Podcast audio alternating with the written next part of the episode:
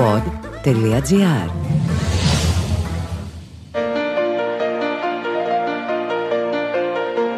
Η Ελλάδα από σήμερα αποδέχεται οριστικά την ιστορική πρόκληση και την ευρωπαϊκή της μοίρα, διατηρώντας την εθνική της ταυτότητα. Έχουμε εμπιστοσύνη και στην Ευρώπη και στην Ελλάδα. EU Pods με την υπογραφή της Αντιπροσωπείας της Ευρωπαϊκής Επιτροπής στην Ελλάδα. Στο σημερινό podcast θα μιλήσουμε με τους ανταποκριτές. Θα μιλήσουμε με τους ανθρώπους οι οποίοι καλύπτουν τις Βρυξέλλες τα τελευταία χρόνια και έχουν πολλές ιστορίες να αφηγηθούν. Απέναντί μου είναι η κυρία Ελένη Βαρβιτσιώτη και η κυρία Βικτόρια Δενδρινού. Γεια Καλώς σου, ήρθατε. Απόστολε. Γεια σου, ευχαριστούμε. Η Ελένη και η Βικτόρια έχουν γράψει το συγκλονιστικότερο κατά τη γνώμη μου βιβλίο της ελληνικής κρίσης. Λέγεται «Η τελευταία μπλόφα» και μπορεί κανείς να το διαβάσει σε εκδόσεις Παπαδόπουλος. Θέλω να ρωτήσω για ε, εμάς που έχουμε διαβάσει το βιβλίο είναι- υπάρχουν άπειρες ερωτήσεις και είναι πραγματικά ένα τρομερό ταξίδι μέσα στη δεδαλώδη πορεία της Ελλάδας μέσα στην κρίση της δεκαετίες.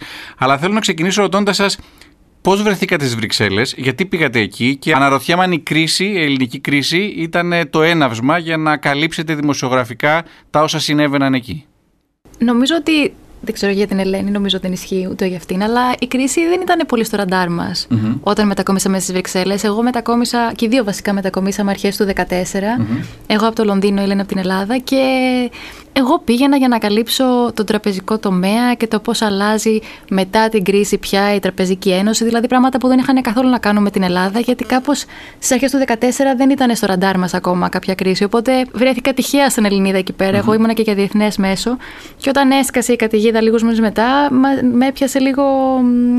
Μ, Εξαπίνης, ας πούμε, δεν το περίμενα. Εντάξει, η η Ελλάδα πάντως ήταν στα πρωτοσέλιδα τα τελευταία 4-5 χρόνια. Ήταν με το, έντ- το 2010 όταν υπεγράφει το μνημόνιο, το 2011 όταν α, ε, έγινε το περίφημο δημοψήφισμα το οποίο ποτέ τελικά δεν έφτασε να πραγματοποιηθεί. Ήταν η Ελλάδα hot θέμα. Σαφώς hot θέμα. Εγώ βρέθηκα στις Βρυξέλλες, όπως είπε η Βικτόρια, αρχές του 2014. Κάλυπτα την κρίση εδώ πέρα, δουλεύοντας στην εκπομπή φάκελη του Αλέξη Παπαχελά. Οπότε είχα καλύψει την κρίση. Και η εκπομπή σταμάτησε δυστυχώς εξαιτίας οικονομικής κρίσης. Και ο προκάτοχός μου στη θέση, ο Νίκος Αγωσολαρά, έφυγε γιατί βρήκε δουλειά στο Bloomberg. Οπότε βρέθηκε η καθημερινή και το Sky χωρίς κάποιον ανταποκριτή και μέσα σε ένα μήνα μου προτείνανε θες να πας στις Βρυξέλλες να καλύψεις. Εγώ ούτε γνώριζα πολλά για τις Βρυξέλλες, ούτε πώς λειτουργούσαν. Βασικές γνώσεις βασικά μου λείπαν όταν πήγα. Είχα λίγο άγνοια κινδύνου. Αλλά είχα τον Νίκο τον Ξολορά, ο οποίος μου έλεγε: Μην ανησυχείς για τίποτα. Η, η κρίση ψηλό έχει τελειώσει. Την Τραπεζική Ένωση έχεις να κάνεις. Ε, τη διευθέτηση του ελληνικού χρέους. Ναι. Να θυμίσουμε ότι Απλά το 2014 πράγματα. Ναι. ήταν τα πράγματα που πηγαίναν πολύ καλά. Δηλαδή, λίγους μήνες αργότερα βγήκε η Ελλάδα από τις αγορές για πρώτη φορά. Υπήρχε. Ε, Όταν έφτασε στο πρόβλεψη. ΣΥΡΙΖΑ δεν είχε κερδίσει τις ευρωεκλογές. Όχι, όχι ακόμη. Όχι, δεν είχε κερδίσει. Υπήρχαν τα πράγματα, φαινόταν ότι υπάρχει φως στο τέλος του τούνελ. Και ότι αφήσαμε τον Brexit πίσω μας κτλ. Ναι, και ότι ξέρεις, μόλις σου λέω, μόλις τον Απρίλιο βγήκε η Ελλάδα στις αγορε υπήρχε πρόβλεψη για πλεόνασμα, δηλαδή κάπως μια ομαλοποίηση των πραγμάτων. Μάλιστα. Και μετά από τον Αύγουστο, θα έλεγα και μετά, που αρχίζει και δεν μπορεί να κλείσει αυτή, αν θυμάσαι, η αξιολόγηση του Η πέμπτη Σαμαρά, η αξιολόγηση του πέμπτη προγράμματος. δύσκολη. Αρχίζει και γίνεται το πράγμα σκληρό ροκ που λέμε. Αναρωτιέμαι πόσο σημαντικό ήταν τη διετία 2014-2016 να είναι κανείς Έλληνας δημοσιογράφος στις Βρυξέλλες εννοώντας από τη στιγμή που η Ελλάδα γίνεται πρωτοσέλιδο αποκτάς και εσύ ως επαγγελματίας ένα ρόλο, μια ταυτότητα μέσα σε αυτό το οικοσύστημα των Βρυξελών. Πάρα πολύ. Και εντάξει, η αλήθεια είναι ότι μας βοήθησε και πάρα πολύ επαγγελματικά, γιατί πέραν το ότι και για να κάνουμε τη δουλειά μας καταλαβαίναμε καλύτερα την Ελλάδα. Και οι ξένοι αξιωματούχοι ουσιαστικά μας χρησιμοποιούσαν σαν πηγές. Δηλαδή, εγώ δεν θα Ακριβώς. ξεχάσω ότι ήμουν σε ένα Eurogroup και με έπαιρνε ένας Γάλλος αξιωματούχος τέλος πάντων, ο οποίος ήταν μέσα στο Eurogroup και είχε βγει και είχε κλειστεί στο booth που κάθονται οι μεταφραστές και μου έλεγε για πες τι γίνεται στην Ελλάδα, τι ακούς και λοιπά, για να ενημερώσει τους Γάλλους, γιατί και αυτοί δεν ξέραν τι γίνεται. Και ειδικά το 2015 που υπήρχαν πάρα πολλές πληροφορίες προβόντουσαν από την Αθήνα, πολύ θόρυβος και δεν ξέρανε τι να ακούσουν, γιατί και τότε κάποια μέλη της κυβέρνησης λέγανε ένα πράγμα και κάποια άλλα λέγανε κάτι τελείως αντίθετο. Οπότε δεν μπορούσαν να καταλάβουν ούτε από τις πρεσβείες εδώ πέρα. Ε, και θυμάμαι ότι μας κυνηγούσαν και εμάς οι αξιωματούχοι να μας ρωτήσουν, το οποίο σε βάζει σαν δημοσιογράφο σε πολύ αντίστροφο ρόλο από ό,τι έχει συνηθίσει και βοηθάει σίγουρα και το ρεπορτάζ. Που συμβαίνει στο δημοσιογράφο. Δεν ξέρω πώ οι ακροατές μας το αντιλαμβάνονται, αλλά πάντα στο ρεπορτάζ πολύ συχνά μπορεί κάποια πηγή σου να ζητήσει και από σένα ή την άποψή σου ή το ρεπορτάζ το δικό σου, την εκτίμησή σου. Φαντάζομαι ότι αν ήμουν Ισπανίδα, βέβαια, θα με παίρνανε πολύ λιγότερη εκείνη την περίοδο. Οπότε σίγουρα μας βοήθησε πάρα πολύ σε σχέση με την ελληνική κρίση. Αλήθεια αυτό. Ελένη, ποια ήταν η πιο δύσκολη, η πιο σκοτεινή ώρα, να το πω έτσι, που πραγματικά μπορεί να έχασες το έδαφος κάτω από τα πόδια σου ή να έχασες την πίστη σου ή να σκέφτηκες ότι όλο αυτό το πράγμα ε, βυθίζεται, ότι η Ελλάδα θα φύγει από το ευρώ; Καλή ερώτηση, γιατί όντως υπήρχε μια στιγμή και δεν θα μου φύγει ποτέ από το μυαλό. Ήταν 27 Ιουνίου Σάββατο. Το προηγούμενο βράδυ ο τότε Πρωθυπουργός ο Αλέξης Τσίπρας έχει ανακοινώσει το δημοψήφισμα και πάμε για Eurogroup στο οποίο εμφανίζεται ο Γιάννης Βαρουφάκης, είναι το τελευταίο Eurogroup το οποίο θα έρθει και ζητάει από τους ομολόγους του να δώσουν extension, αν θυμάστε έλεγε το ελληνικό πρόγραμμα. 30 Ιουνίου. 30 Ιουνίου και αυτό που ζητούσε ήταν ότι εφόσον κάνουμε δημοψήφισμα για μια πρόταση που ακριβώς δεν υπάρχει κιόλας, γιατί αυτό θεωρούσαν οι Ευρωπαίοι ότι δεν ήταν τελική πρόταση. Θέλουμε σαν Ελλάδα να μας δώσετε ένα extension, μια επέκταση του προγράμματος, ώστε να κάνουμε ομαλά το δημοψήφισμα. Να θυμίσω ότι εκείνη την εποχή πλέον είχαν γίνει τόσα πολλά Eurogroup και τόσες πολλές συναντήσεις. Ήταν απανοτά. Δηλαδή, εκείνη την εβδομάδα ή δέκα μέρες ήταν, που, ήταν τόσες πολλές συναντήσεις που ορισμένοι υπουργοί δεν είχαν εσόρουχα στην κυριολεξία να, να αναβάλουν. γιατί είχαν έρθει για δύο μέρες και τελικά είχαν μείνει Και γίνεται το Eurogroup όπου ζητάει ο, ο Βαρουφάκης αυτό το πράγμα, θέλω ένα extension, παίρνει ένα μεγάλο όχι. Και Εκεί φεύγει από το Eurogroup, το οποίο δεν συμβαίνει συνήθως να φύγει ένας υπουργός, και συνεδριάζουν οι υπόλοιποι για να δουν πώς θα προστατεύσουν Ευρωζώνη από την πιθανή έξοδο της Ελλάδας από το ευρώ. Γιατί ήταν πλέον ξεκάθαρο ότι η Ελλάδα οδεύει με ένα δημοψήφισμα το οποίο αυτό που καταλαβαίναν οι ξένοι είναι ότι είναι ναι ή όχι στο ευρώ και ότι η Ελλάδα έχει μια πολύ μεγάλη περίπτωση να βγει από το ευρώ. Είναι Σάββατο. Η εφημερίδα έχει παραμείνει ανοιχτή ακριβώς γιατί οι εφημερίδες οι Κυριακάτικες κλείνουν δυστυχώς την Παρασκευή. είναι Σάββατο και είναι ανοιχτή και με παίρνουν από την εφημερίδα και μου λένε γράψε, σε παρακαλώ, γράψε τι θα γίνει εγώ είμαι σε τρομερή αναταραχή ψυχολογική και νομίζω και η κούραση όλων των ναι. ημερών. Και λέω, θέλω να βγω. Νιώθω ότι έρχονται διάφορα αξιωματούχοι και μας λένε: Λυπάμαι πάρα πολύ για τη χώρα σας. Αυτή τη στιγμή συζητάνε την έξοδο του ευρώ. Ε, λυπάμαι πολύ πώς θα καταλήξετε. Και ε, λέω εντάξει, ας βγω λίγο έξω να πάρω λίγο Μου λένε βασικά από την καθημερινή, μου λέει ο Αλέξης Παπαχέλα, βγαίνε παρακαλώ, πάρε λίγο αέρα και έλα να το γράψεις γιατί κλείνει το φύλλο. και βγαίνω έξω, είναι αυτός ο γκρι ουρανός των Βρυξελών και ψιλοβρέχει και είναι ένας βασικός αξιωματούχος, ο Γκαμπριέλε Τζούντιτσι, ο οποίος δουλεύει στο ελληνικό πρόγραμμα τα τελευταία χρόνια. Έχει αφήσει μια γενιάδα τεράστια γιατί έχει βάλει στοίχημα και λέει ότι μέχρι να πάρουν οι Έλληνες τα λεφτά, εγώ δεν θα ξυριστώ. Οπότε πλέον είναι σαν Κατάλαβες. Καλόγερος ακριβώς. Και είναι έξω βρέχει, έχει ένα. Το τσιγάρο πλέον καίει κάφτρα τα δάχτυλά του. Έχει ένα εσπρέσο που έχει ξέρεις τα κατακάθια του εσπρέσο. Κόκκινα μάτια από το κλάμα, από την κούραση, δεν ξέρω τι είναι. Και ε, με βλέπει και με αγκαλιάζει που δεν έχουμε σχέση τώρα να αγκαλιαστούμε, αλλά σε φάση τι έχουμε Και μου λέει ότι εγώ δεν μπορώ. Αυτή τη στιγμή συζητάνε πώς θα προχωρήσει η Ευρωζώνη χωρίς εσάς και εγώ δεν μπορώ να ακούσω αυτή τη συζήτηση. Έχουμε κάνει τόση σκληρή δουλειά με τους Έλληνες τόσα χρόνια και δεν μπορώ να καταλάβω πώς φτάσαμε τόσο γρήγορα εδώ. Και γυρνάω μέσα. Καταλαβαίνεις, δεν μου έδωσε κανένα κουράγιο να γράψω το, το άρθρο. Μάλλον χειρότερα γυρνάω. Σου ένα καλό Λίντα, αλλά καλύτερα να ε, το ναι, γράψει. Τώρα στο βιβλίο, βέβαια. Τώρα στο βιβλίο. Και μετά γυρνάω στη Βικτόρια που και αυτή ήταν καταβεβλημένη εκείνη την ημέρα. Γιατί σου λέω, ήταν ξεκάθαρο ότι εμείς βγαίνουμε. Και λέμε τελείωσε, πρέπει να γράψουμε αυτή την ιστορία. Και από εκεί το πήραμε την απόφαση εκείνη την ημέρα. Μάλιστα. Βικτόρια; Ναι, εκείνη ήταν σίγουρα η χειρότερη μέρα. Και είναι αυτό που λέει Ελένη. Δηλαδή, σίγουρα ήταν πολύ έντονα τα πράγματα. Ήταν η πρώτη μέρα που ήταν τόσο που αισθανόμασταν πλέον ότι ήταν πιο έντονη η πιθανότητα να βγει η χώρα από το ευρώ παρά να μείνει. Mm. Ήταν η πρώτη φορά που κάπως γύρισε αυτό. Και είναι και αυτό ότι ήταν όλοι τόσο κουρασμένοι, ήταν όλοι τόσο μπουχτισμένοι. Αυτό που λέγε.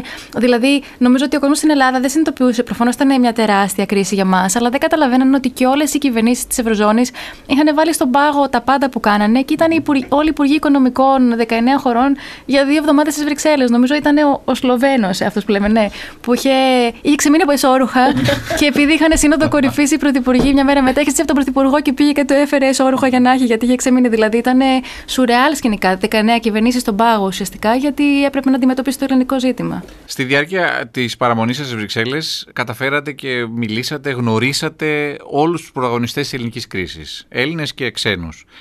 Αν σας ζητούσα να κάνετε αυτό το μικρό ψυχογράφημα, ποιος πιστεύετε ότι έπαιξε τον καθοριστικότερο ρόλο στο να μείνει η Ελλάδα στο ευρώ ή τουλάχιστον αυτός που μπορεί να πείτε ότι τα έδωσε όλα, ότι ξεπέρασε πολλές φορές τον εαυτό του και ότι ο ρόλος του ήταν πάρα πολύ κρίσιμος; Νομίζω ότι σε πολλές διαφορετικές φάσεις της ελληνικής κρίσης υπήρχαν και διαφορετικοί πρωταγωνιστές. Δηλαδή, θα ήταν δύσκολο να διαλέξουμε έναν, αλλά ίσως ένας ο οποίος είχε ένα ρόλο από την αρχή και γιατί ήταν πρόεδρος του Eurogroup και συνέχεια της Κομισιόν, είναι ο Ζαν Κλοντ Juncker, ο οποίος πραγματικά τα έδωσε όλα. Ο οποίος δηλαδή είχαν συναντήσει, θυμάμαι το 2015 τουλάχιστον, στο οποίο, για το οποίο μιλάμε στο βιβλίο μας, και είχαν συναντήσει όλο το βράδυ και αυτός είχε πέτρες στα νεφρά του και υπέφερε από τον πόνο και πήγαινε στο νοσοκομείο και γινούσε πίσω στη συνάντηση. Δηλαδή ήταν σε πολύ δύσκολη κατάσταση και φυσικά, που είναι λογικό για έναν άνθρωπο ο οποίος ήταν Πόσο χρόνο ήταν, δεν ξέρω. Δεν ήταν πολύ μεγάλος, απλά ήταν ταλαιπωρημένος. Ήταν ταλαιπωρημένος. Ναι.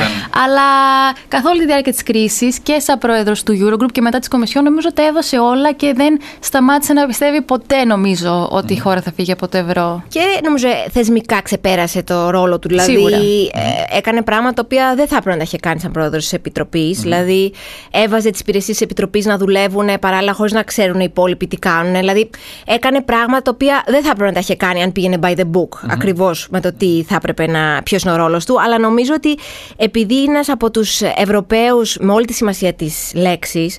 Δηλαδή, ε, πιστεύεις θα έκανε το ίδιο για την Μάλτα, ας πούμε, ή για την Ιταλία ή για την Ιρλανδία; Το έχετε σκεφτεί; Ε, νομίζω θα το έκανε, αλλά γιατί δεν νομίζω ότι θα ήθελες κατά τη διάρκεια της δικιάς του ηγεσίας, όταν mm. είναι στο τιμόνι ο ίδιος, να χάσει μια χώρα από αυτόν τον τρόπο. Γιατί έγινε και το Brexit, αλλά ήταν διαφορετικό, διαφορετική περίπτωση.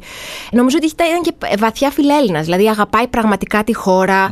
Αν θυμάστε, όταν έγινε το δημοψήφισμα, όταν ανακοινώθηκε το δημοψήφισμα, ο Γιούγκερ την ε, Δευτέρα ή Τρίτη, Παρασκευή ανακοινώνει το δημοψήφισμα, Δευτέρα, Δευτέρα νομίζω, ε, είναι στην αίθουσα που είναι όλοι οι δημοσιογράφοι και κάνει μία ομιλία η οποία εγώ είχα σχεδόν βουρκώσει και η Βικτόρια. Δηλαδή ήταν πολύ συναισθηματική, η οποία είπε βασικά ότι δεν υπάρχει Ελλάδα χωρίς Ευρώπη και Ευρώπη χωρίς Ελλάδα. Ναι. και αυτό ήταν έξω θεσμικό, γιατί κανονικά δεν μπορεί ο πρόεδρος της Κομισιόν να βγει και να πει στο δημοψήφισμα ψηφίστε ναι, ψηφίστε ή δηλαδή, Και αυτό ήταν ένα πολύ χαρακτηριστικό παράδειγμα που ήταν πολύ συναισθηματικά φορτισμένος και ο ίδιος τον έβλεπες. Δηλαδή όλη η αίθουσα ήταν ηλεκτρισμένη τελείως, ναι. Και ο κακός της ιστορίας είναι ο Σόιμπλε; Δηλαδή, αν ρωτήσουμε ξανά τους πρωταγωνιστές, αν ξαναδούμε τους πρωταγωνιστές αυτής της δεκαετούς κρίσης. Ο αιμονικός, θα έλεγα. Mm. Δηλαδή, ξέρεις τι, ο Σόιμπλε δεν ξέρω, είχε, είχε σίγουρα ένα σκεπτικό πίσω από την στάση του. Mm-hmm. Ε, πρώτα απ' όλα την διαφύλαξη του ευρώ. Θεωρούσε mm-hmm. αυτός πραγματικά θεωρούσε βαθιά. Γιατί αυτός είναι μεγάλος ευρωπαϊστής επίσης ο Σόιμπλε, αλλά με διαφορετική σκέψη ότι έχω ένα πόδι το οποίο έχει γάγκρενα, το κόβω, δεν το προσπαθώ να το θεραπεύσω γιατί θα μου μολύνει το υπόλοιπο μου σώμα. Οπότε δεν ήταν νομίζω προσωπικό εναντίον της Ελλάδας, δεν είχε θέμα με την Ελλάδα. Απλά θεωρούσε ότι η Ευρωζώνη θα γίνει πολύ δυνατότερη άμα αφήσει τον πιο αδύναμο σου κρίκο να φύγει. Αναρωτιέμαι αν θεωρείτε πως τελικά όλη αυτή η κρίση και όλη αυτή η περιπέτεια, αν αυτή τελικά η δεκαετία ενδυνάμωσε τη σχέση της Ελλάδας με την Ευρώπη ή την αποδυνάμωσε. Ποιο είναι το αίσθημά σας, ποια είναι η, η άποψή σας γι' αυτό; Είναι δύσκολη ερώτηση. Εγώ θα ήθελα να πιστεύω ότι την ενδυνάμωσε και σίγουρα άφησε πάρα πολλές. Όλη αυτή η κρίση προφανώς δεν έχει να κάνει μόνο με την Ευρώπη. Άφησε πολλές δυσκολίες στη χώρα, αλλά άφησε και πάρα πολλούς πόρους οι οποίοι εξελίσσονται και τους βλέπουμε να εξελίσσονται τώρα όσον αφορά πούμε, το πρόγραμμα που έχουμε κάνει για το Ταμείο Ανάκαμψης. Δηλαδή, κάπως δεν θεωρώ ότι η ελληνική δημόσια διοίκηση λειτουργεί φανταστικά αυτή τη στιγμη αλλά σίγουρα όλη αυτή η διαδικασία που περάσαμε μας έμαθε λίγο περισσότερο να μιλάμε τη γλώσσα των βρυξελων Και ας πούμε αυτό. σω να την κατανοήσουμε καλύτερα. Την κατανοήσαμε καλύτερα αναγκαστικά, γιατί χρειάζονταν για να πάρουμε τα δάνεια. Αλλά τώρα όμως, όταν ήρθε η ώρα να κάνουμε το σχέδιο για το Ταμείο Ανάκαμψης, το σχέδιό μας λένε όλοι στι Βρυξέλλες ότι ήταν, ήμασταν οι καλύτεροι μαθητές. Ναι. Το οποίο είναι τρελό, άμα σκεφτείς πριν από πέντε χρόνια, ούτε καν δέκα τι γινότανε. Οπότε μας άφησε κάπως ένα. ότι κάπως μιλάμε τη γλώσσα των Βρυξελών πολύ καλύτερα και έχει βοηθήσει πολύ τη σχέση μας, νομίζω, ναι. με τις Βρυξέλλες. Καλυτερεύσαμε τα αγγλικά μας, αν μου επιτρέπετε αυτό. ναι, μας στήσει λίγο παραπάνω. αλλά. και, και επίσης μας μάθανε κι αυτοί. Δηλαδή, αν σκεφτείς ναι. ότι ε, ένα, μια τεράστια μηχανή ε, της Κομισιόν και των Υπηρεσιών των Ευρωπαϊκών γνωρίζανε ειδικά τα χρόνια της κρίσης, γνωρίζανε το συνταξιδοτικό καλύτερα από εμάς, γνωρίζανε mm-hmm. πώς λειτουργούν οι τραπεζές μας, ε, το εργασιακά νομοσχέδιά μας. Δηλαδή είχαν μια πολύ καλή εκνογραφία της χώρας και νομίζω και αυτό που είπε η Βικτόρια ότι πλέον τώρα που ξανά μπαίνουμε σε μια διαδικασία προγράμματος στο Ταμείο Ανάκαμψης που θα μπουν όλες οι χώρες για να μπορέσουν να απορροφήσουν mm-hmm. αυτούς τους ευρωπαϊκούς πόρους, εμείς και μιλάμε τη γλώσσα τους και αυτοί μας ξέρουν. Οπότε είμαστε οι καλύτεροι μαθητές, γιατί όλες οι υπηρεσίες μας έχουν βρεθεί σε επαφή με αυτούς. Δηλαδή, σκέψω ότι οι Γερμανοί δεν, το πρώτο σχέδιο νομίζω το, το, το, στείλαν πίσω. Ναι, οι, οι μεγαλύτερες χώρες ή οι πιο πλούσιες χώρες ε, είχαν. Δηλαδή, το ελληνικό πλάνο ήταν πραγματικά ήταν το φυτό της τάξης. Δηλαδή, και το, ήταν τρομερά εντυπωσιασμένοι από αυτός στι Βρυξέλλες συγκριτικά με τα άλλα. Αλλά προφανώς υπάρχει. Έχουν μάθει αυτό. Πώς να μιλάνε τη γλώσσα και πώς να γράφουν κάτι που αρέσει στις Βρυξέλλες. Και... Όχι μόνο, και πώς λειτουργούν. Ναι, ναι, ναι, ναι και πώς λειτουργούν. Θα λε, Βικτόρια, ότι μιας και έχεις μείνει μέχρι τώρα στις Βρυξέλλες, θα έλεγες ότι προφανώς έχει αλλάξει και ο τρόπος με τον οποίο απευθύνονται πια στους Έλληνες στις Βρυξέλλες. Ναι, σαφώς. Δηλαδή δεν υπάρχει καθόλου αυτή η αντιμετώπιση του, του προβληματικού πεδίου, ας πούμε. Νομίζω ότι επειδή κιόλας δεν είμαστε μονοθεματικοί, δεν ασχολιόμαστε μόνο με τα δικά μας οικονομικά προβλήματα. Ναι. Μπορούμε να έχουμε και θέσεις και, και άποψη σαν χώρα που έχουν και όλες οι άλλες για όλα τα άλλα θέματα, για την, ξέρω, για την κλιματική αλλαγή, για, για τα φορολογικά, για, πολλά, για πολλές συζητήσεις που γίνονται σε ευρωπαϊκό επίπεδο, οι οποίες είναι και πολύ πιο σημαντικές για την Ευρωπαϊκή Ένωση σε γενικό επίπεδο. Ε, και τώρα, επειδή έχουμε το χώρο και το χρόνο να ασχοληθούμε και με τα πιο γενικά ευρωπαϊκά θέματα, είμαστε και πολύ πιο παρόντες σε, αυτά, σε αυτές τις συζητήσεις. Που στο παρελθόν, αναγκαστικά, επειδή ήμασταν ασχολιόμαστε όλη την ώρα με την κρίση, την επόμενη δόση, την επόμενη αξιολόγηση, δεν συμμετείχαμε ποτέ σε καμία από αυτές τις συζητήσεις πολύ ουσιαστικά. Μάλιστα. Άρα, λοιπόν, ε, ένα τραύμα, ένα ρήγμα η σχέση Ελλάδα-Ευρώπη το 2010-2015 που όμως πουλώθηκε και τελικά βελτιώθηκε και έχει κάνει κάτι διαφορετικό, έχει επηρεάσει τη σχέση μάλλον προ το θετικά. Αυτό καταλαβαίνω ότι μου λέτε. Νομίζω ναι. Έτσι θέλουμε να ναι. πιστεύουμε τουλάχιστον. Ε, έτσι ίσως το βλέπω κι εγώ. Εσείς πιστεύετε ότι στην Ευρώπη σήμερα υπάρχει ένας ηγέτης είτε εθνικός είτε κοινοτικός ο οποίος ε, να μπορεί να αποτελεί ένα πρότυπο ηγεσία, ευρωπαϊκής ηγεσίας στον 21ο αιώνα; Το λέω γιατί σε προηγούμενες συζητήσεις στα EU Pods και με τον Δημήτρη Αβραμόπουλο και με τον Γιώργο Παπανδρέου και με την Άνδια Μαντοπούλου συζητήσαμε αυτό το ότι υπήρχε μια γενιά μεταπολεμικών ηγετών του Κόλ, του Μιτεράν που είχαν ζήσει στο δεύτερο παγκόσμιο πόλεμο και πραγματικά έβαζαν μπροστά την ενότητα της Ευρώπης. Αναρωτιέμαι αν εν έτη 2021 υπάρχει αυτό το πρότυπο ηγεσίας στις Βρυξέλλες ή στις ε, ευρωπαϊκές πρωτεύουσες; Σίγουρα ε, πιστεύω ε, μια, μια προσωπικότητα είναι η Άγγελα Μέρκελ, παρόλο που φεύγει τώρα, και νομίζω ότι δεν ξεκίνησε έτσι όταν ανέλαβε τα ενία την καγκελαρία. Ότι επειδή προερχόμενη από το Ανατολικό Βερολίνο δεν είχε καθόλου την αίσθηση της Ευρώπης και της Ευρωπαϊκής Ένωσης, ήταν ίσως πιο πολύ προς την Αμερική, στι άλλες κατευθύνσεις. Και όσο ήταν καγκελάριος και έγιναν οι τεράστιες κρίσεις, η οικονομική κρίση βασικά, η οποία mm ξεκίνησε από το 10, νομίζω είχε πολύ ξεκάθαρα τη ματιά της στην Ευρώπη και τι θα ήταν καλό για το ευρωπαϊκό σύνολο και στην οικονομική κρίση και στην προσφυγική κρίση. Απλά θα έλεγα ότι η Μέρκελ είναι λίγο πιο διστακτική ηγέτης της Ευρώπης. Δηλαδή δεν νομίζω ότι είναι ένας ρόλος που θα ήθελε να έχει. Απλά είναι ένας ρόλος που της έλαχε, ας πούμε, γιατί δεν υπήρχε κανένας άλλος κατά τη διάρκεια της κρίσης ο οποίος μπορούσε να έχει την ίδια δύναμη που έχει αυτή και να την ακούνε και στην Αμερική και στην Ευρώπη και παντού όσο αυτή είναι. Οπότε αυτό δεν ξεκίνησε έτσι, αλλά προέκυψε έτσι. Αλλά εγώ που παρακολουθώ και τα οικονομικά θέματα περισσότερο, θεωρώ ότι τουλάχιστον από αυτούς που έχουμε τώρα, ο πιο έτσι Ευρωπαίος ηγέτης, τουλάχιστον στο κομμάτι του οράματος, γιατί ούτε η Μέρκελ θα έλεγα ότι ήταν του οράματος, ήταν πιο πολύ Με δύναμη βέβαια. Ε, είναι ο Ντράγκη, ο οποίος στο κομμάτι τουλάχιστον της Νομισματικής Ένωσης, στο κομμάτι του ευρώ, έχει πάρα πολύ όραμα, έχει πάρα πολύ ξεκάθαρη άποψη για το τι θέλει και είναι και πολύ ενδιαφέρον γιατί τον ακούνε πολύ περισσότερο. Δηλαδή, μπαίνοντας στι συνόδου σε όλα αυτά, έχει, έχει gravitas. Δηλαδή, ο λόγος του δεν έχω ξαναδεί όσα χρόνια με στι Βρυξέλλε Ιταλό πρωθυπουργό που να τον ακούνε τόσο και να τον εμπιστεύονται τόσο. Και τώρα που φεύγει η Μέρκελ, θα είναι πολύ ενδιαφέρον. Εγώ νομίζω ότι αυτό έχει αρκετά ηγετικό ρόλο και θα επηρεάζει αρκετά την πορεία της Ευρωπαϊκής Ένωσης τα επόμενα χρόνια. Οι Ιταλοί κερδίσαν την Eurovision, οι Ιταλοί κερδίσαν το Euro για να δούμε αν θα κερδίσουν και το στίχημα της Ευρωπαϊκής Ηγεσίας με τον Τράγκη. Ε, πιστεύετε ότι το βιβλίο σας θα μπορούσε να μεταφερθεί στον κινηματογράφο; Ναι. Θέλουμε. Η Ελένη το πιστεύει πολύ. Εμείς το γράψαμε, ξέρεις τι, δεν θέλαμε να είναι ένα, μια περιγραφή για τα αίτια της κρίσης, μια ανάλυση. Θέλαμε να, να κάνουμε τον αναγνώστη να αισθανθεί ότι είναι μια, μια μίγα, αυτό το fly on the wall, μια μίγα στο δωμάτιο που παρακολουθεί τι γίνεται και έχει, έχει απόλυτη εικόνα, μια μικρή κάμερα, δεν ξέρω. Οπότε θέλω να πιστεύω ότι το γράψαμε κάπως κινηματογραφικά. Θέλαμε πάρα πολύ να έχουμε πολύ διάλογο, το οποίο βέβαια έκανε το ρεπορτάζ πολύ πιο δύσκολο, γιατί να να επιβεβαιώσεις διάλογο είναι πολύ πιο δύσκολο από κάτι έτσι πιο και Απόστολε, είχαμε, αν σκεφτείς, δηλαδή δεν ξέρω σεναριογράφο αν θα μπορούσε να γράψει τέτοιο σενάριο. Δηλαδή ναι. για πολιτικό θρίλερ. Είχε τόσες εναλλαγές, τόση δράση, τόσους φανταστικούς χαρακτήρες με αιματοδοξίες, με πάθη, με ζήλιες, με ε, φιλοδοξίες, διαπροσωπικές σχέσεις, ε, ανατροπή στην ανατροπή. Δηλαδή, τι, τι να πω. Νομίζω ότι αν δεν το γράφαμε σαν θρίλερ κανονικό, τότε θα ήμασταν. Ε, θα ήταν αποτυχημένο. Με την ελπίδα κάποιο σεναριογράφο του Netflix να ακούει αυτό το podcast. Ναι, Μακάρι, όποιος ακούει εγώ να δω αυτό το βιβλίο. Πάρτε μας τηλέφωνο. Στη μεταφορά στο κινηματογράφο. Κλείνοντας, θέλω να ρωτήσω, είστε δύο νέες γυναίκες που ζήσατε, που δεν θυμάστε την Ελλάδα εκτός ευρώ, ούτε εκτός Ευρώπης, ούτε εγώ. Είμαστε όλοι γεννημένοι μετά το 1981 που η Ελλάδα μπήκε σε αυτά τα 40 χρόνια. Είναι αναπόσπαστο κομμάτι της Ευρωπαϊκής Ένωσης. Αναρωτιέμαι αν θεωρείτε ότι οι Έλληνες έχουν αποκτήσει και μια ευρωπαϊκή ταυτότητα. Αν μπορούν να κουβαλήσουν ταυτόχρονα με την ελληνική και μια ευρωπαϊκή ταυτότητα και αν αυτό το θεωρούν περισσότερο asset liability για να δανειστώ την ορολογία που χρησιμοποιούσαν οι πρωταγωνιστές, κάποιοι από τους πρωταγωνιστές του βιβλίου σας.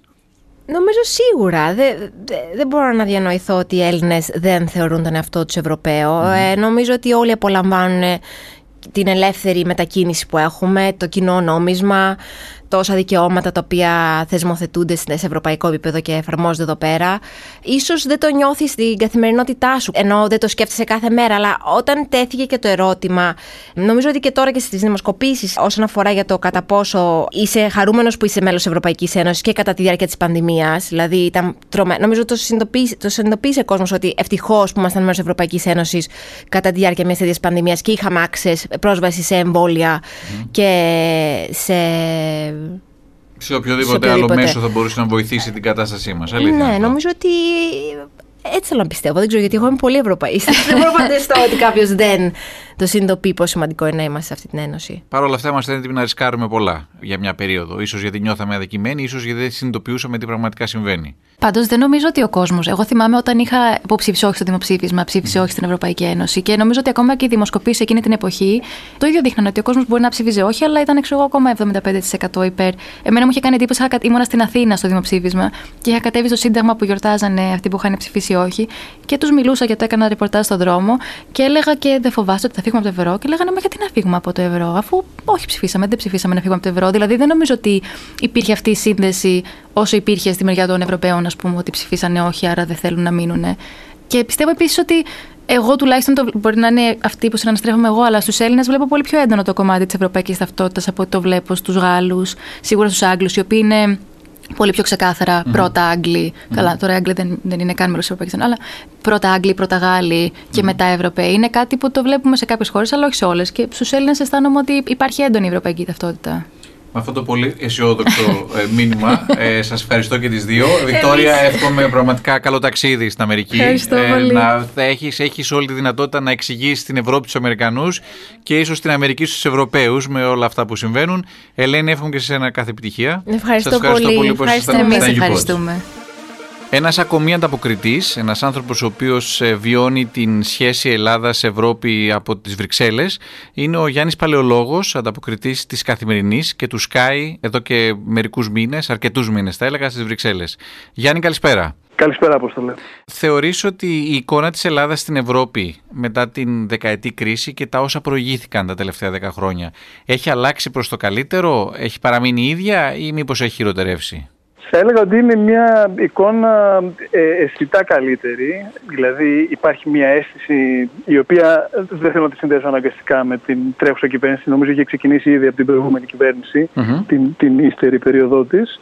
Μια εικόνα της Ελλάδας ως κατά κάποιο τρόπο του καλού μαθητή σε οικονομικά θέματα. Μιας Ελλάδας η οποία είναι μέρος της λύσης και όχι του προβλήματος σε θέματα γεωπολιτικής σημασίας, όπως ας πούμε το ζήτημα με την ε, ονομασία το περιόνιμο και υπάρχει μία, στον απόϊχο της ε, πανδημίας ιδιαίτερα, η επιτυχία ιδιαίτερα της Ελλάδας στο, κατά το πρώτο κύμα στο υγειονομικό μέτωπο και το κατά γενική ομολογία πολύ πετυχημένο σχέδιο ανάκαμψης που κατέθεσε στην Ευρωπαϊκή Επιτροπή έχουν ε, ενισχύσει θα έλεγα αυτή την εικόνα και είναι μια εικόνα τόσο διαφορετική από αυτή την οποία είχαμε συνηθίσει ιδιαίτερα στο πρώτο μισό της προηγούμενης δεκαετίας που θα έλεγε κανείς ότι συγχωρούνται και στην Ελλάδα κάποιες πολιτικές και πρακτικές για τις οποίες υπάρχει λιγότερη ανοχή από άλλες χώρες ακριβώς επειδή θεωρείται η Ελλάδα αυτή τη στιγμή ένας ε, πολύ επικοδομητικός εταίρος της Ένωσης. Ταυτίζεσαι στην απάντησή σου με τα όσα είπαν πριν από λίγο και η Ελένη και η Βικτόρια. Αναρωτιέμαι. Αυτό είναι πολύ καλό για μένα γιατί ξέρουν πολλά περισσότερα από μένα. Αναρωτιέμαι, εσύ γιατί πήγες στις Βρυξέλλες, Υπάρχει κάποιο δημοσιογραφικό excitement, να το πω έτσι, έχοντας αφήσει πίσω την κρίση, η Ελλάδα δεν είναι πια στα πρωτοσέλιδα. Και αναρωτιέμαι τι γυρεύει ένας Έλληνας δημοσιογράφος στις Βρυξέλλες αυτά τα χρόνια; Σωστά. Ε, για μένα το να είμαι στην Ελλάδα την εποχή της κρίσης είχε πάρα πολύ ενδιαφέρον γιατί όπως είπες και εσύ η Ελλάδα ήταν ε, ένα ζήτημα το οποίο προφανώς αφορούσε εμάς πάρα πολύ αλλά ήταν πρωτοσέλιδο σε διεθνή μέσα για αρκετά χρόνια. Όχι πάντα για τους καλύτερους λόγους, συνήθως για τους χειρότερους λόγους, αλλά από τη μουσικογραφική άποψη αυτό ήταν πάρα πολύ ενδιαφέρον.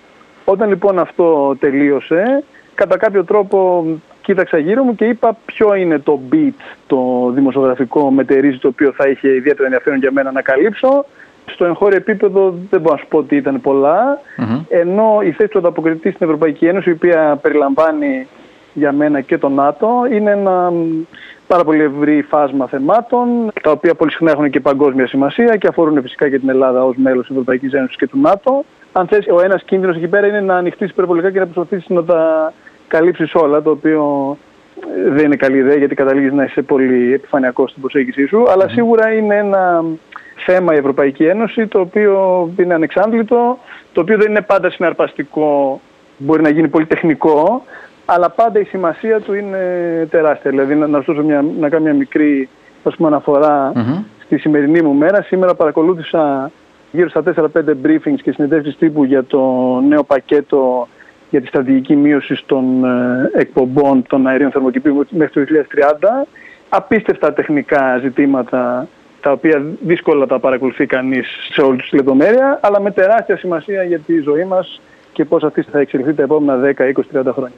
Αυτή η αντίφαση την οποία αναδεικνύεις αυτή τη στιγμή απαντά ίσως και σε ένα ερώτημα για το κατά πόσο γραφειοκρατικός και περίπλοκος είναι αυτός ο μηχανισμός των Βρυξελών που μας κάνει να μας φαίνεται μακρινός και ξένος και να ρωτιέμαι αν θεωρείς εσύ ότι υπάρχουν τρόποι για να, να θεραπευτεί αυτό το πρόβλημα, για να γίνει η Ευρώπη πιο φιλική, πιο κοντά να νιώσει ο, ο Έλληνας πολίτης στην Ευρώπη, ο Ευρωπαίος πολίτης με τις Βρυξέλλες. Ένας φίλος της Ευρώπης, ε, αγαπημένος μου κομικός, Βρετανός, που λέγεται Eddie είχε πει ότι η Ευρωπαϊκή Ένωση είναι η η αιχμή της πολιτικής με τον πιο βαρετό δυνατό τρόπο. Και αυτό έχει μια αρκετά μεγάλη βάση και είναι δύσκολο για να είμαι ειλικρινής. Δηλαδή υπάρχουν τρόποι και γίνονται προσπάθειες να εμπλακεί ο πολίτης περισσότερο στη ζωή της Ευρωπαϊκής Ένωσης. Δηλαδή υπάρχει δυνατότητα πρωτοβουλίες πολιτών να φτάσουν σε ένα συγκεκριμένο επίπεδο υποστήριξης, να φτάσουν στην Ευρωπαϊκή Επιτροπή και η Ευρωπαϊκή Επιτροπή να πρέπει να ανταποκριθεί.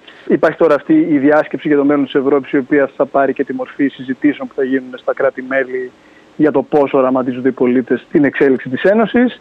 Αλλά ιδιαίτερα όταν μιλάμε για τα ζητήματα τα οποία έχουν πραγματική σημασία και πρέπει να ενσωματωθούν στην εθνική νομοθεσία και καθορίζουν το πώς θα κινηθούν οι χώρες σε θέματα όπως το περιβάλλον και πολλά άλλα τα οποία έχουν τεράστια σημασία, είναι δύσκολο. Δηλαδή και εγώ, ας πούμε, που είναι η δουλειά μου αυτή, σήμερα κάπου στο πέμπτο briefing άρχισα να λυγίζω. Ε, οπότε δεν ξέρω κατά πόσο. Και αυτά τα πράγματα είναι από τη φύση τους πάρα πολύ τεχνικά και άρα δύσκολο να γίνουν πολύ πιο ευπεπτα Θεωρείς Γιάννη ότι αυτή τη στιγμή υπάρχει μια προσωπικότητα στην Ευρώπη είτε εθνικός ηγέτης ή κοινοτικός που να συμπυκνώνει τα χαρακτηριστικά της ευρωπαϊκής ηγεσίας στον 21ο ηγώνα. Είχαμε αυτή τη συζήτηση και με τον Δημήτρη Αβραμόπουλο και με τον Γιώργο Παπανδρέου στα προηγούμενα EU Pods αναφορικά με το ότι οι ηγέτες της παλιότερης γενιάς, ο Κόλ, ο Μιτεράν και διάφοροι άλλοι είχαν διαφορετικό όραμα σε σχέση με τους σημερινούς. Ξεχωρίζεις κάποιον; Κοίταξε, αυτός που για μένα ξεχωρίζει τον, τον τελευταίο καιρό, παρότι δεν είναι της νέας γενιάς, είναι, είναι πάνω από 70 ετών, αλλά έχει έναν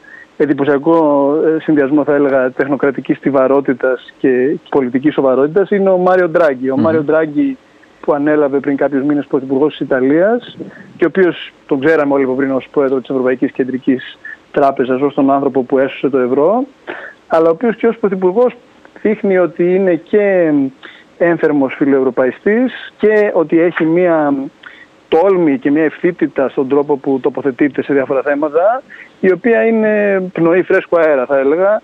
Οι περισσότεροι άλλοι πολιτικοί του να είναι πάρα πολύ προσεκτικοί στο τι λένε για να μην ας πούμε, προσβάλλουν Ο, ο κύριος Δράγκη, ο οποίος έχει το θάρρος της γνώμης του και ενδεχομένως επειδή είναι και σε μια ηλικία όπου δεν θεωρεί ότι έχει πολλά περισσότερα να πετύχει, έχει ξεχωρίσει το τελευταίο καιρό και είναι εντυπωσιακός ο στον οποίο έχει επαναφέρει την Ιταλία στο επίκεντρο των συζητήσεων για την ε, οικονομική πολιτική στην Ευρωπαϊκή Ένωση και έχει αναβαθμίσει πάρα πολύ τη θέση της χώρας στο, στο ευρωπαϊκό στερέωμα. Κλείνοντας, Γιάννη, αφού σημειώσω ότι για ακόμη μια φορά ταυτίστηκες με την Ελένη και με την ε, Βικτόρια που ανέδειξαν τον Τράγκη.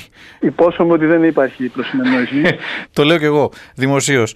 Κλείνοντας, Ποια πιστεύεις ότι είναι η μεγαλύτερη πρόκληση που θα αντιμετωπίσει η Ευρώπη τα επόμενα χρόνια; Μπορεί αυτό να είναι η μετανάστευση, το μεταναστευτικό, μπορεί να είναι η κλιματική αλλαγή, μπορεί να είναι οι τεχνολογικές εξελίξεις, ε, μπορεί να είναι κάποιο οικονομικό ζήτημα τα επόμενα χρόνια; Τι από όλα αυτά; Νομίζω ότι πολλά από αυτά μπορεί να είναι η αφορμή, αλλά το κεντρικό ζήτημα το στηρίζεται είναι αν θα καταφέρει η Ευρώπη να αποκτήσει αυτό που τελευταίως αποκαλείται στρατηγική αυτονομία, δηλαδή στα διάφορα αυτά κέρια ζητήματα, να μπορέσει να σταθεί μόνη της και να μπορεί να έχει άποψη και γεωπολιτική και να, να αποφεύγει τις τεχνολογικές και οικονομικές εξαρτήσεις είτε από αναδυόμενες χώρες σαν την Κίνα είτε από την μεγάλη της σύμμαχο της ΗΠΑ ώστε να μπορεί να έχει ξεχωριστό λόγο και να διαμορφώνει από μόνη της τις ε, διεθνείς εξελίξεις, να μην ακολουθεί από πίσω τις ΗΠΑ ή να αναγκάζεται να προσαρμόζεται στην, ε, στην αυξανόμενα ισχυρή Κίνα. Και ίσως αυτό να είναι και το story το οποίο κυνηγάς στις Βρυξέλλες. Γιάννη Παλαιολόγε, σε ευχαριστώ που ήσουν στα EU Pods. Ευχαριστώ πολύ. Ήταν το podcast EU Pods. Για να ακούσετε και άλλα podcast, μπείτε στο pod.gr ή σε όποια άλλη δωρεάν εφαρμογή ακούτε podcast από το κινητό σας.